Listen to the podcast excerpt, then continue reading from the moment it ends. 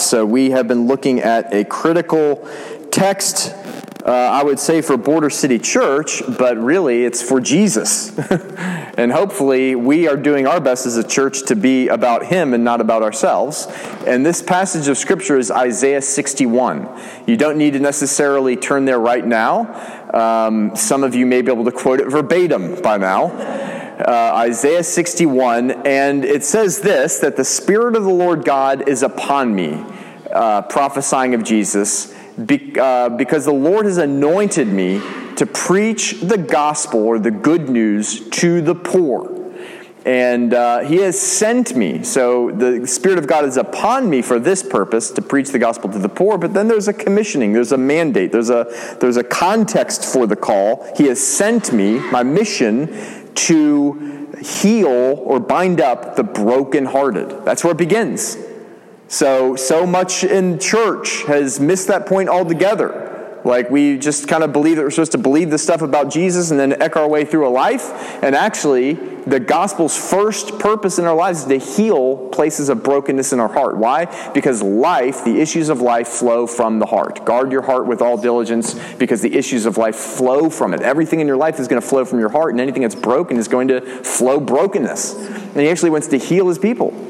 But then it goes on to say another step, if you will he has sent me to heal the brokenhearted, to proclaim liberty to the captives, the opening of the prison to them that are bound. Most of us would not want to uh, acknowledge or admit that there is any element of bondage or captivity in our lives, but when we come to Jesus, I can guarantee you uh, there is, because we live in a fallen world that has become the way it is because of sin, and that sin has enveloped us from birth. Uh, the evil in this world has become our norm. We've become, we've become a, uh, uh, uh um, uh, all the words that are coming to me aren't the right one, which stinks when you're standing in front of people. we've become accustomed to a norm that is in this world that is foreign to the kingdom of heaven yeah. and the way things were before the fall.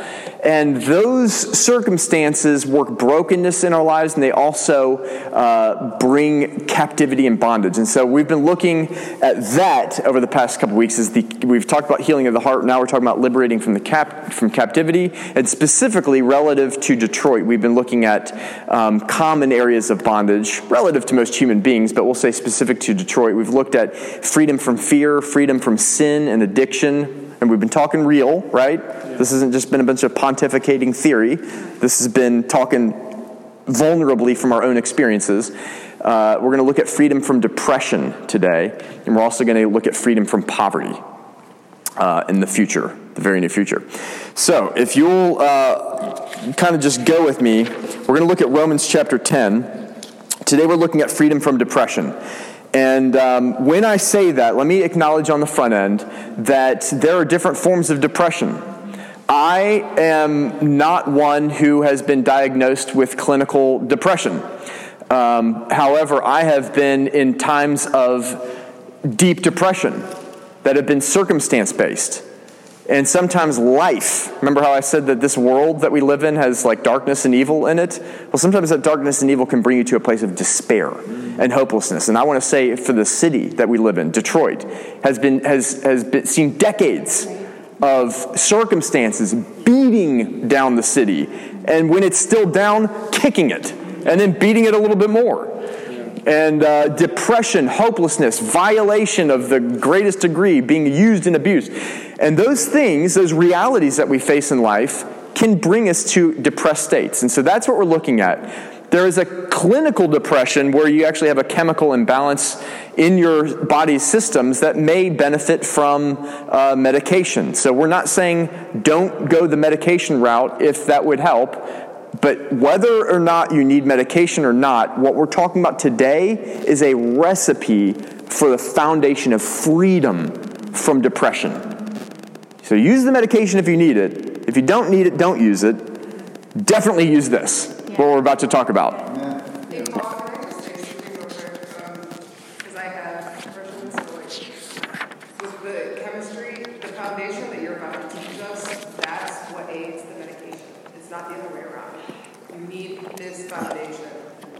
Yes, that's exactly what I'm saying. So, Romans chapter 10, let's look at that together. The idea is depression. Now, I'm not talking about the clinical type. Now, I'm talking about something that's circumstantial. I think, I don't know what it's like to have clinical depression. So, in either case, definitely the circumstantial is a report that we're believing. There's, there's, there's a, something in our consciousness of a belief that brings us to a place, and, and that belief can be rooted in real realities that you're walking through. But it's a belief that you can grab a hold of in your heart that will actually make you feel depressed. So, Romans chapter 10, verse 16, if you look at that with me, and verse 17. But they have not all believed the gospel. Anybody know what gospel means? Good news. They have, uh, so it's good news. They have not all believed or obeyed the gospel. For Isaiah says, Lord, who has believed our report? And that word report, uh, that's translated into English as report, that, that concept is kind of like the rumor going around town. It's the, it's the, it's the, it's this kind of news. It's this idea that's being perpetuated about a thing. Who has believed our report? Uh, so then, faith comes by hearing, and hearing by the word of God. So, this is what I want to say. There are many reports that pass through our conscious belief system on a daily basis, all the time. I woke up one day this week and I had uh, anybody ever had this happen? You wake up and you have an email in your inbox and it's like six in the morning and you open it up and it's like, oh, it's like one of those things, you know. It's like, oh, sheesh, like great to wake up to this. And it was just some like disappointing, bad news, kind of ugly stuff, and it just left me with an icky feeling. And even though it wasn't that big of a deal, the icky feeling just wouldn't leave. And um, and I and I had to start praying, praying that through, and just and and it was kind of like my prayers were bouncing off the walls, and I wasn't feeling like I was getting anywhere, and and so I just began to. Um, just kind of pray, pray it through. I'll, I'll, talk more about it later, actually. But sometimes we can have a, a news, a report, if you will, that brings with it an idea that you accept into your heart and it causes icky feelings. Can cause depression. There was uh, earlier on, Minda was uh, uh, talking about the real estate. Well, when you start with real estate, um, as, as a means of generating income, they oftentimes tell you, look, at the very earliest, you're not even going to see income for the first three months. And even when you start seeing income, it's still just like beginning. And there were times uh, as I was beginning that the financial pressures for me were unthinkable. And here I had brought my family across the seas. We used to live in South Africa uh, to plant a church in Detroit. And here I am, I'm planting and I'm doing this thing in real estate. The intense financial pressures that were so real it's not like I was thinking that maybe something bad would happen. No, there's stuff happening. You know what I mean? And uh, led me to a place I can remember at one point of just being finished, like done. Not done with ministry or anything, but just done emotion, like just crashed on a and and just just finished. Brought to that place. There was a report that I was believing. It's not like I'm some heinous sinner for believing it. I mean, I, I, was brought through circumstances that anybody would be challenged in, but there was nevertheless a report that I was believing. And if you look back at that scripture that we just referenced, receiving God's word in verse 17, faith comes by hearing. Who has believed our report? The idea is they haven't all believed the good news that God wants to send to us, the reports that are going through our consciousness every day and it is believing God's report in place of the, the, the bad report, can I say, that actually displaces the negative ickinesses, the depression that come with that belief system. Is that making sense? We want, in the face of trials that we inevitably will walk through in this life, we want to walk with victory looking at God's report and faith comes by hearing, and hearing by the word of God. So, receiving God's word by faith displaces the, report, the reports of this world. And so, I would ask our, ourselves just let's take stock as we get into this this morning. What bad reports do we believe?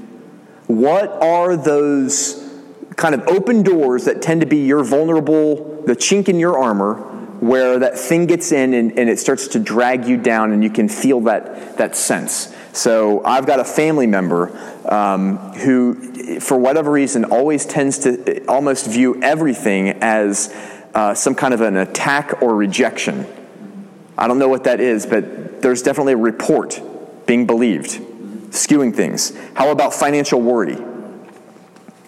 That's a is that a report? How about worrying about your health? Worrying about your loved ones, your family members. How about worrying about things that actually aren't supposed to be your burden? carrying something that's not supposed to be your thing to carry? How about afraid of being a failure? I know people who are afraid beyond all else of that they would fail in their lives. Afraid of doing something that once hurt you. I've got a friend, Steve Sudworth. You, you all know him. He pastors a church in Chicago. Believe it or not, he struggles with a stutter. He's a preacher. You would never know it. At, in high school, after he gave his life to Jesus, they asked him to get in front of the whole school, which was like a thousand kids, and to share his testimony. Actually, it was after he was he graduated from high school. They asked him to come back as a graduated uh, college student and to and to share his testimony. He got up in front of a thousand teenage high schoolers and he stood for two minutes in utter silence, not being able to get one word out. And ultimately, he had to look at whoever was hosting that meeting and say, just kind of indicate that I can't do it. Most embarrassing and humiliating thing. Can you imagine the fear of ever, ever getting in front of a group of people and speaking again for him? Worrying about something where you had felt hurt in the past, never wanting to go back to anything that can bring that place. It's a cage. And he's called to be one of the greatest preachers I've ever heard. Thoughts of poor self image, being a disappointment to other people or God. Ask yourself what, what is your the bad report that you oftentimes hear in your heart? How about confidence issues? Unsure of yourself and your abilities. Am I good even? Who am I? How about overwhelming pressures at work? Or failing relationships? Unhealed wounds that have come from life's trials? Again, what is, what is, what is yours? And we don't want to say what is yours for the sake of introversion and introspection. We want to say it for we can walk in freedom over that stuff. It, good news. Good news would indicate that the thing that's making you poor, not just economically, you can find healing, you can find liberty. Anything else is an impotent gospel. Jesus has resurrection power.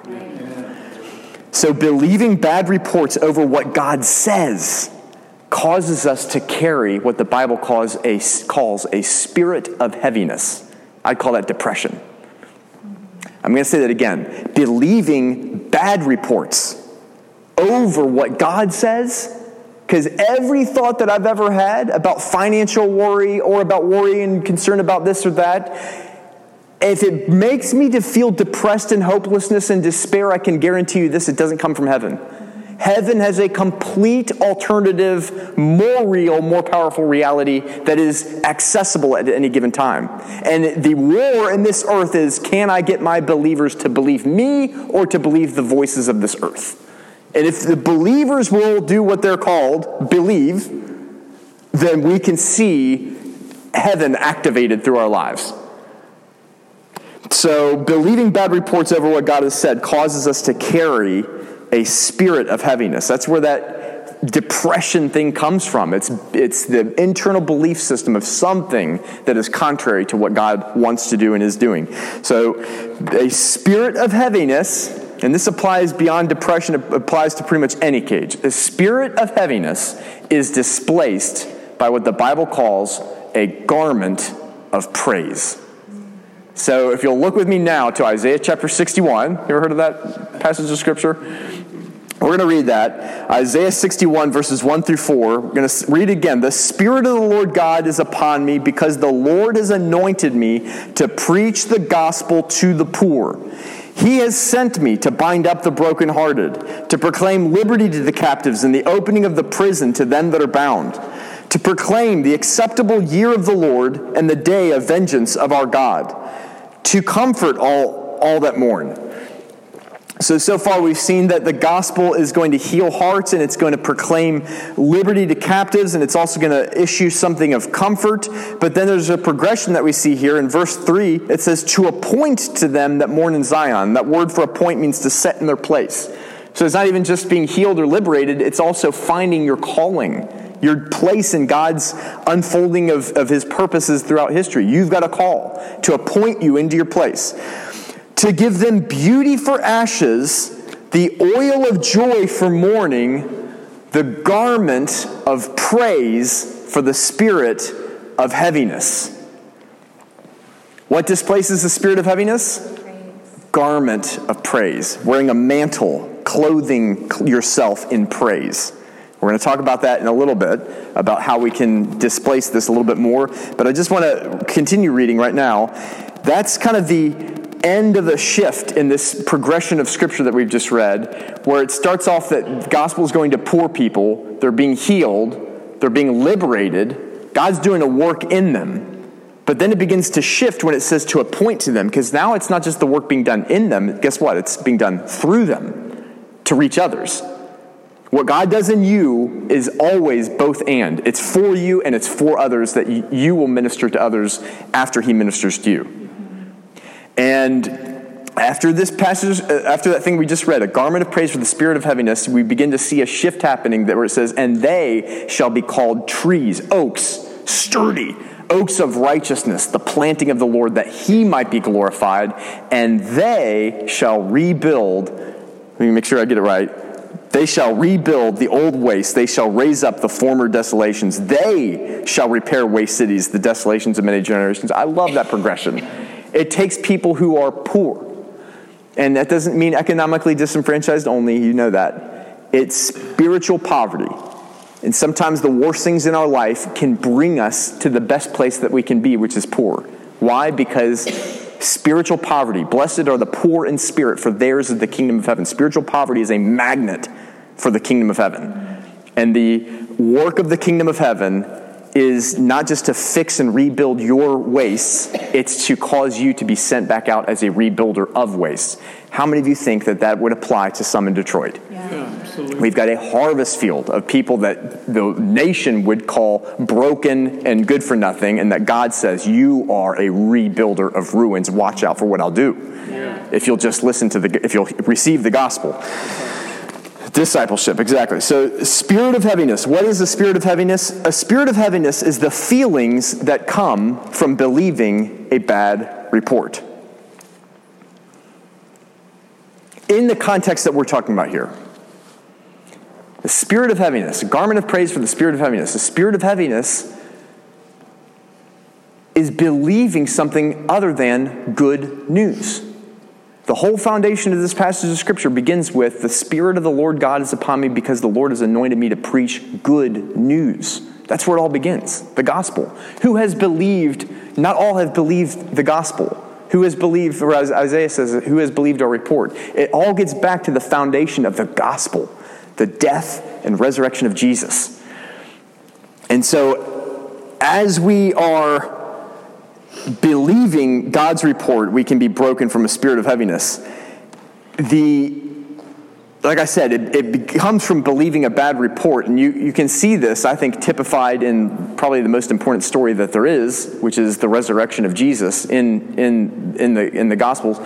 What is happening at the time of Jesus' resurrection? It's amazing. I've been studying the resurrection for the past number of weeks. What is happening at the point of Jesus' resurrection?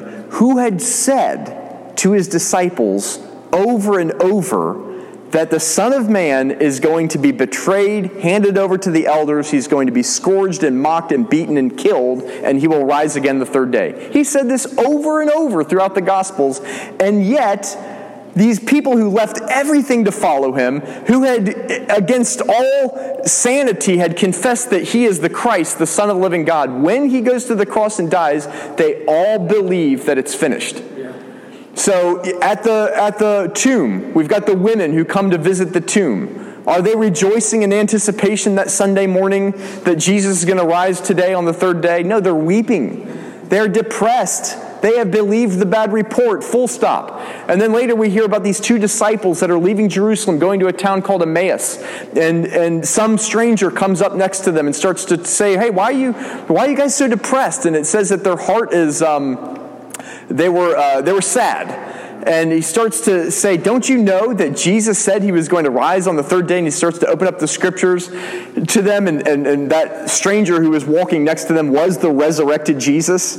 And finally, when they ate a meal together, their eyes were open. They saw Jesus and they were like, Jesus! And then he just disappeared. And they turn around from Emmaus and they go straight back to Jerusalem to tell the 12 who are in a uh, room together. And it's the most dark and depressed thing. Mary, the two Marys have come to them and said, we, Jesus has risen from the grave. And they're like, ah, women, be quiet. And I'm just saying what they did. I'm not agreeing with them. I'm just saying what they did. and uh, and and they they're, they're, it's the most gloomy, depressed thing. And then the two disciples from Emmaus come running in and said, "We've I, we, we just saw the resurrected Jesus." Everyone was instinctively depressed. Why? Because they were all believing a bad report. I'm telling you, this is the key to disciples living in victory is our belief in His good news, even when it counters everything we are seeing in front of us. All the bad reports that are floating into our intellect and into our heart. There is another report that comes to us from the Word of God and the Spirit of God, and it will lift our gaze to taking on, when, even when it doesn't make any sense, a garment of praise. And that garment of praise, my friends, will push off the spirit of heaviness. And so, what happens when Jesus comes into this place?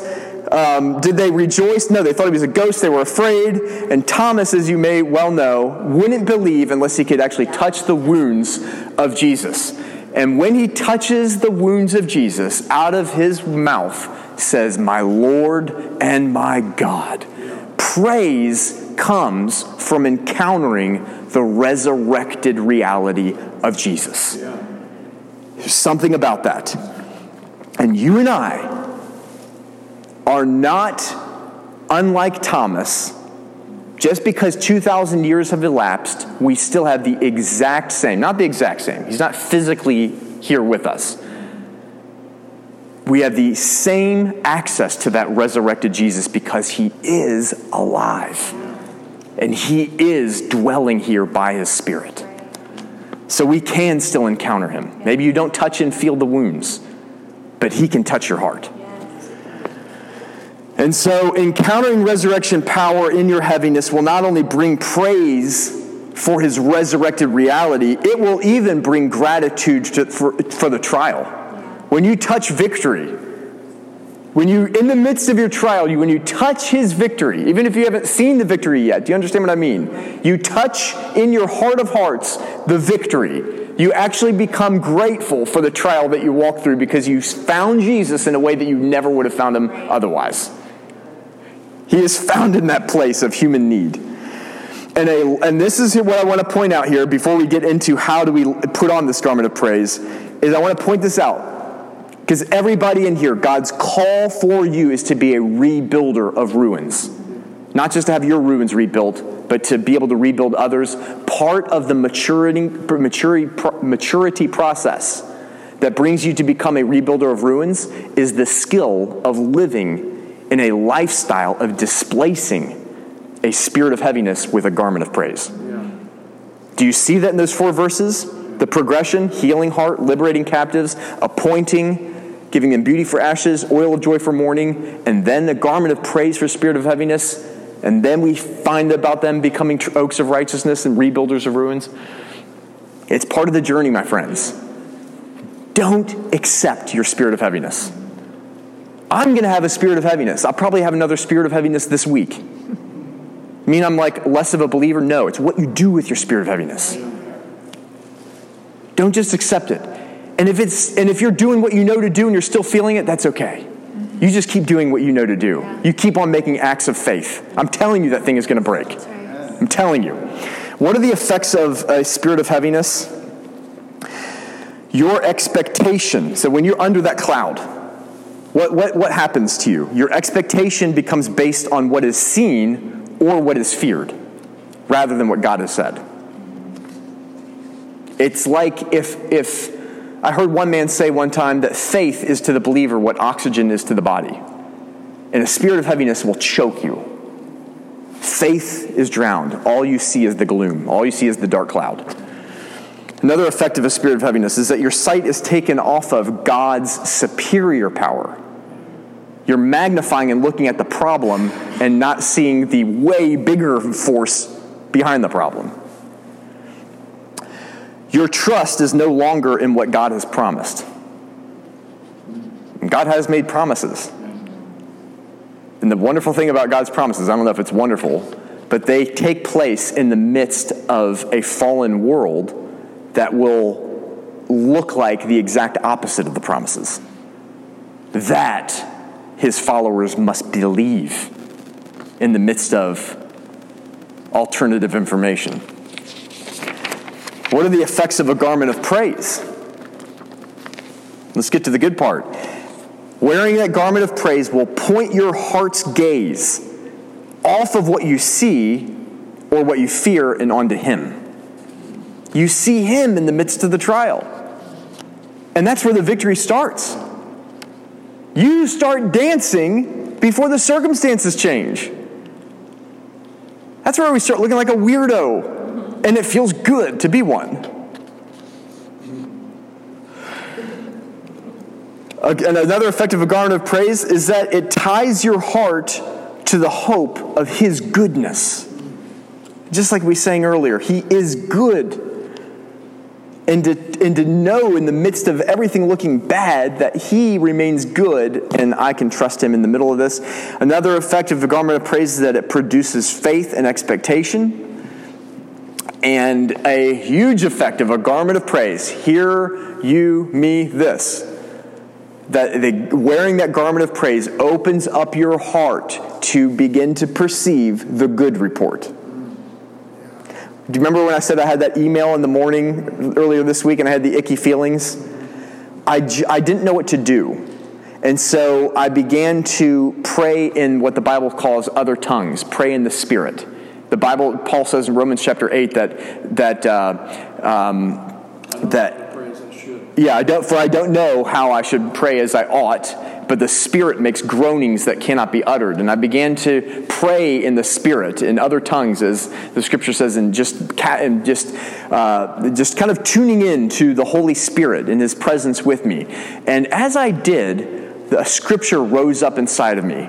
No weapon formed against me shall prosper. Every tongue that rises up against me in judgment, you shall condemn. And I began to just rejoice in that scripture. And I began to take authority. And I began to just be, find my, I just knew. It was like something clicked. I can't explain it any other way. It's like something tilted and that icky feeling was gone. And even though I, I felt bad about the content of the email and that kind of stuff, the ickiness was gone. I, I, I just knew I've got the victory. I'm free. We want to live in that place. What would have happened had I not found that victory in that moment for the rest of my day? Would that have affected my effectiveness? I would want to suggest probably. We want to live in victory and learn the skill of displacing a spirit of heaviness with a garment of praise. Uh, you have, may have a doctor prescribe medicine for you. Uh, for certain things, I honestly want to say, can we take this just as seriously? That what I'm about to tell you from the scriptures, what we're going to look at, is every bit, if not more so, vital yes. than prescribed medication. I'm not just saying for your psychological problems, for what, anything. Live by this. Yes. Am I saying don't take your medicine? No, you're not. I'm not saying that. I'm saying take this every bit as serious, okay? Eight biblical lessons very quickly on how to put on a garment of praise. Let's fly through it. First of all, uh, Hebrews 4:11 labor to enter into rest. It's such an interesting paradox. Labor to enter into rest. Hebrews 4:11. Let us labor therefore to enter into that rest, unless any man fall after the same example of unbelief. I want to say to you, in the midst of your problem, in the midst of your bad report, in the midst of the icky feelings that go with it, there is rest that icky feeling that I had earlier this week, I found a place of rest when I had breakthrough spiritually. There's rest that was already inside of you, even when you feel like you have reached the end and there's nothing in me, there's no energy left, there's nothing left to grab onto. There's rest inside of you already. Why? Because if you have placed your faith in Jesus, you already have the Spirit of God living inside of you, and the Spirit is fully in heaven, and He's fully in you, and what is in heaven is already inside of you. And you tap into something, and yet the Bible says that you labor to enter into that rest. Aren't we already just born again Christians and we just rest? Doesn't it just kind of like poof, I put my faith in Jesus, now I just live and rest? The Bible says that we labor to enter into And so there were actions that I had to take. I had to start praying in the Spirit, praying in other tongues. I began to uh, just yield myself to the Holy Spirit. Lord, I don't even know how to pray, but just I'm, I'm you know seeking you, and I'm I'm doing stuff, and, and then and then this scripture comes to me, and I begin to confess and quote that scripture. They're actions. It's not a labor of like duty and, and like I've got to work my way back to God. It's putting into practice the God that is inside of me. Number two, if you'll look with me to Psalm 69, and we're just going to read from David. And I would say, in the midst of your depression, I cannot recommend anything in the scriptures higher other than the resurrection, in terms of meditating on that, than the Psalms of David, who walked through circumstances unthinkable, impossible, total David and Goliath, literally. And in the midst of those things, he learned something that he called encouraging himself in the Lord. In Psalm 69, a messianic prophecy psalm, it is going to speak to us on steps that David took that I would encourage you to even write these things down, meditate on them, you, put in your arsenal, put this to practice. I've got a medical student in the back there. He's prescribing this medicine to you, okay? Yeah, he's not a medical doctor, but this is, this is medication for your life. Psalm 69. The first thing out of the seven things that we're going to look at here quickly is to be real and, and be free to acknowledge your situation. Some of us in the charismatic church movement have thought that it's uh, not faith. Some of you don't even know what I'm talking about. That's okay, just follow along. That it's not faith if we are real with God and we acknowledge the crud we're walking through. David didn't do that. Verse 1 of Psalm 69 Save me, O God, for the waters have come up to my neck. I sink in deep mire, where there is no standing. I have come into deep waters where the floods overflow me. Does it sound like a garment of praise right now? No, we are taking stock of some crud going down. Verse 3 I am weary with my crying. My throat is dry. My eyes fail while I wait for my God. Those who hate me without a cause are more than the hairs on my head. They are mighty who would destroy me. Being my enemies wrongfully, though I have stolen nothing, I still must restore it. Sometimes it's not necessary to talk to God about all your problems, but this scripture is telling us that sometimes you may need to just to be real. So no matter which way it is, if you I don't always tell God all my problems and count them and take stock of them, but there are times where I've had to say, God, this I don't know what to do about this or this or this or this and no matter which way you want to look at it, this whole thing is about a real, authentic, intimate, and vulnerable, genuine connection between you and God and he wants to know where your heart really is. So start start there, but then we move on. Recognize your sin. Now I'm going to some of you are going to squirm in your chair when I say that. And we are going to uh, clarify what I mean, but read in verse 5. Oh God, you know my foolishness. My sins are not hidden from you. Let not those who wait for you O Lord, a God of hosts, be ashamed because of me. Let not those who seek you be confounded because of me, O God of Israel. You may remember that when Jesus' disciples asked him how to pray, one of the things that he said in his response was to pray this Forgive me our trespasses as we forgive those who trespass against us. And there's something of an acknowledgement of our trespasses that's important in this authentic, real. Now, have we been forgiven when we receive Jesus? Absolutely. The blood is atoned. But every time we sin thereafter, there is a relational impact that that has on our relationship with God, and it's just acknowledging. Now, why is this important in this particular context? One is because when you're walking through the stuff that you walk through, by acknowledging that you your sins, your, the things in your life that are actually counting against what God wants to do, is going to keep you from feeling sorry for yourself. And that's important if you want to see breakthrough. I have yet to meet anyone who has seen breakthrough in their lives by feeling sorry for themselves. it also is going to keep you from feeling entitled while even though God has precious promises for the people of God, and while the circumstances I may be walking through today are not lined up with what I perceive those promises to be, I'm not entitled. It is by grace that I'm affiliated in any way with these promises. I'm not entitled to any of it, and my sin is only hurting that process. So, by acknowledging it, you're acknowledging, look, I, I don't want to have any part of me that's keeping you from delivering me from this circumstance. I would say all of that as, as well as humility. And the New Testament says that God gives grace to the humble. Humility, poverty of spirit, is a magnet to the grace of God. And finally, is that victory Come, the victory that you're looking for comes in a place of cleanness between you and God, clean, clear, clear air. So we want to we want to acknowledge if there's anything that I'm there's going on that you need to do in the middle of that, I'm recognizing it. Then we move on from there to recognizing that your life is His.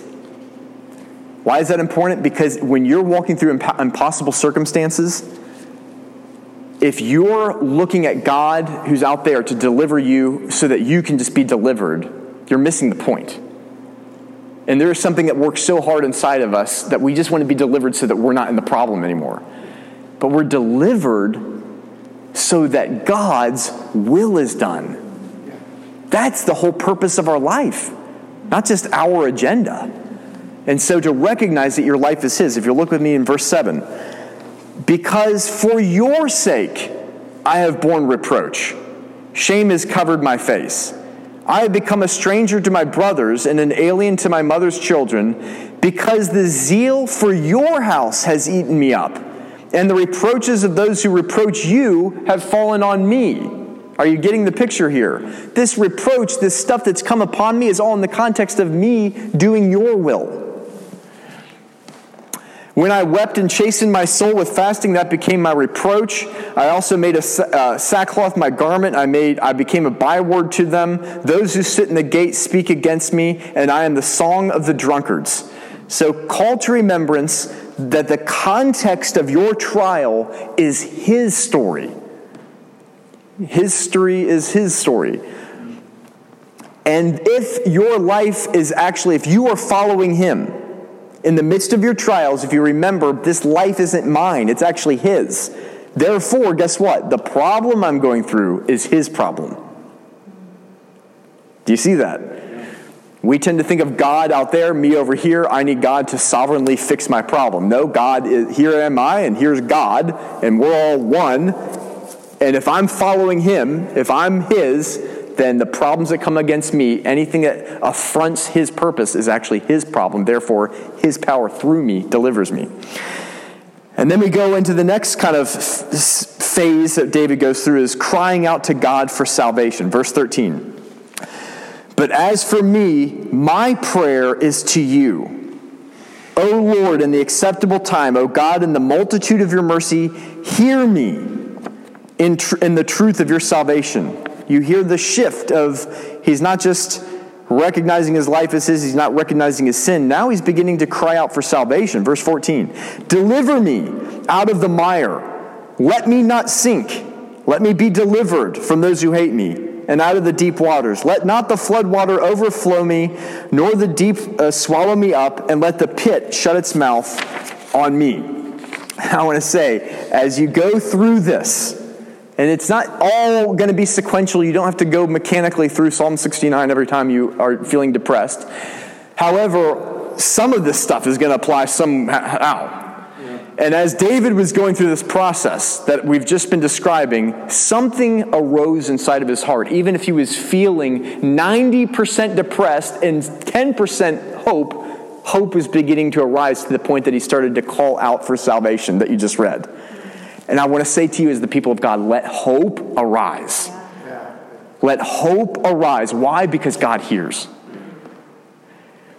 When the children of Israel were 300 years captives as slaves in Egypt, what was it that caused God to send Moses as the deliverer? He heard the cries of his people. But I'm not in faith if I'm crying out to God. No, no. The fact that you are looking to Him as the source, uh, your answer, that is faith. And He hears the cries of His people. This is not God delivering you instead of you. This is crying out to God, working with you. David didn't ask God to be delivered from Goliath.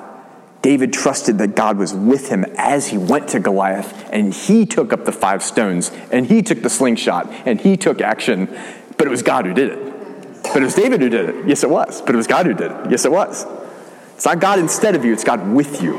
He's with you in the midst of the trial.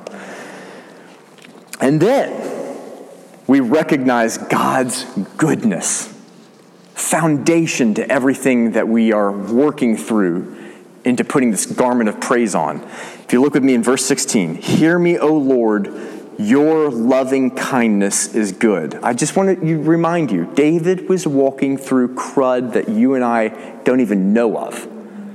Your problems ain't nothing compared to what he was walking through when he penned these words. And in the middle of that trial, what was his reflection beginning to rise up in his heart? Hear me, O Lord, your loving kindness is good. Can we say those words in the midst of our circumstances? Turn to me according to the multitude of your tender mercies, remembering the character and nature of this one that we're looking to. So important in our breakthrough. It is the key is to see past the bad report to the nature of the God who exists in the midst of it Amen. and declaring his goodness, not just seeing it, saying it. Your loving kindness is good. There's something so beautifully awkward when you do it in the midst of your trial. Beginning to raise up a praise when all the circumstances say you should never do that. And then we just kind of go through the next few verses. I'll just read them. It's just a mixture of everything that we just read, all those principles. He just kind of puts it all together and stirs it up and does it all from verse 18 to 28. 29, it says, Do not hide your face from your servant, for I am in trouble. Hear me speedily. Draw near to my soul and redeem it. Deliver me because of my enemies. You know my reproach, my shame, and my dishonor. My adversaries are all before you. Reproach has broken my heart, and I am full of heaviness. I looked for someone to take pity, but there is none, and for comforters, but I found none. See, he's kind of reflecting on the bad stuff and he's talking to God and looking to him for, for, for deliverance. He's got it all going on here. Verse 21 They also gave me gall for my food, and for my thirst they gave me vinegar to drink. Let their table become a snare before them, and their well being a trap. Let their eyes be darkened so that they do not see, and make their loins shake continually. Pour out your indignation upon them, and let your wrathful anger take hold of them. And mind you, David's enemies were people. The people of God, the Bible says, do not wrestle with flesh and blood. Our wrestle is not with flesh and blood, but with powers, principalities, and uh, powers of darkness. So when we take the scripture, if some of you have human beings who are causing problems in your life, this does not apply to them. But there are demonic forces that would want to take you out, and it does apply to them. That's what we're talking about. Let their dwelling place be desolate let no one live in their tents, for they, for they persecute the ones you have struck, and talk of the grief of those you have wounded. Add iniquity to their iniquity, and let them not come into your righteousness. Let them be blotted out of the book of the living and not be written with the righteous. But I am poor and sorrowful. Let your salvation, O God, set me on high. And then we go into this next very important step, which is this David starts to put on a garment of praise. Verse 30 I will praise the name of God with a song. Remember this in the coming days when you are struck with anything that looks, smells, or tastes like depression. In the midst of that, I will praise the name of God with a song. I will magnify him with thanksgiving. Beautiful awkwardness. This also shall please the Lord better than an ox or bull which has horns and hooves. The humble shall see this and be glad, and you who seek God, your hearts shall live. For the Lord hears the poor and does not despise his prisoners. Let heaven and earth praise him, the seas and everything that moves in them. When Jesus was looking out at a crowd of 5,000 men, plus women, plus children, all of them were about to faint because they'd been following him all day. They were hungry. They needed to get food. And he starts to take stock of what does he have. And he asks what they have. And all they have is five fish and two loaves. and Jesus, as he oftentimes is, is, starts to do stuff that no one around him understood. And he, and he asked for the five fish and two loaves, and he took them. And what did he do? Did he say, God, all we have is five fish and two loaves? Look at all these people. What are you expecting me? what does the scripture say? It says he gave thanks and blessed it.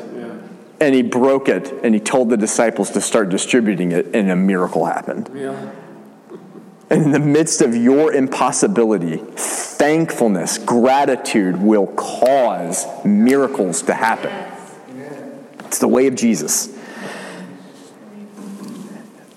Vanessa Ramiro had, who, the wife of Jody Ramiro, they came, they lead a church called Restoration Los Angeles. They came at the end of last year and uh, they took their time with us very seriously. Vanessa is very prophetic, and when she was preparing to come and minister to this church, she had a prophetic dream. And I've shared it, but I'm going to share it again, just in case you, I don't know, I'm going to share it again. And uh, she saw a, a funeral, and everyone's dressed in black. And yet there was this one woman at this funeral who was wearing white, and she began to celebrate and it was awkward and it was weird and it didn't make sense and it wasn't it wasn't appropriate. And it was just kind of weird and then as she just continued to praise the, hand of the of the uh, cadaver the dead body began to tremble and then it began to move and then eventually the body resurrected and came alive and then everybody started to praise. And she felt as though the brokenness and depression, the darkness, the funeral of Detroit, the, the depression that kind of looms across the city from all of the death and the destruction and the evil that has oppressed the city, that in the midst, if the bride of Christ, dressed in white, would just begin to praise, even if it doesn't make sense. And even when people are looking at you like, what are you praising? Don't you see all the crud around here?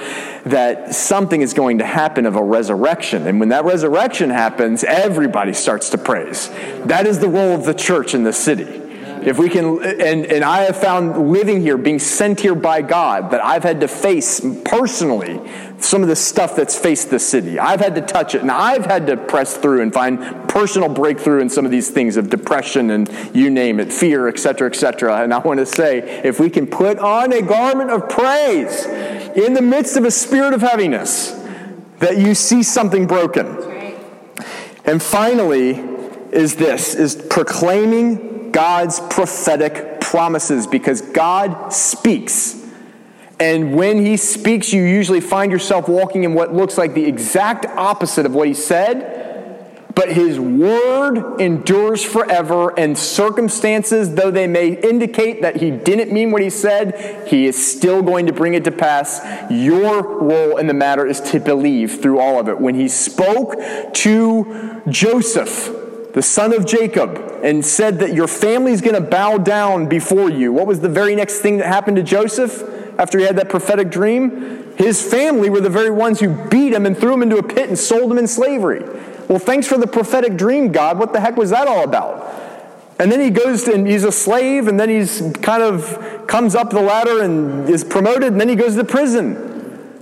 I mean, it's years before he finally saw how God, in his unbelievable way, worked all things around to where his family came down and bowed before him, looking to him for help. Nobody could have ever figured out how that was ever going to happen, but God's word remains true. And God has spoken promises over his people, and your trial fits into the context of those things.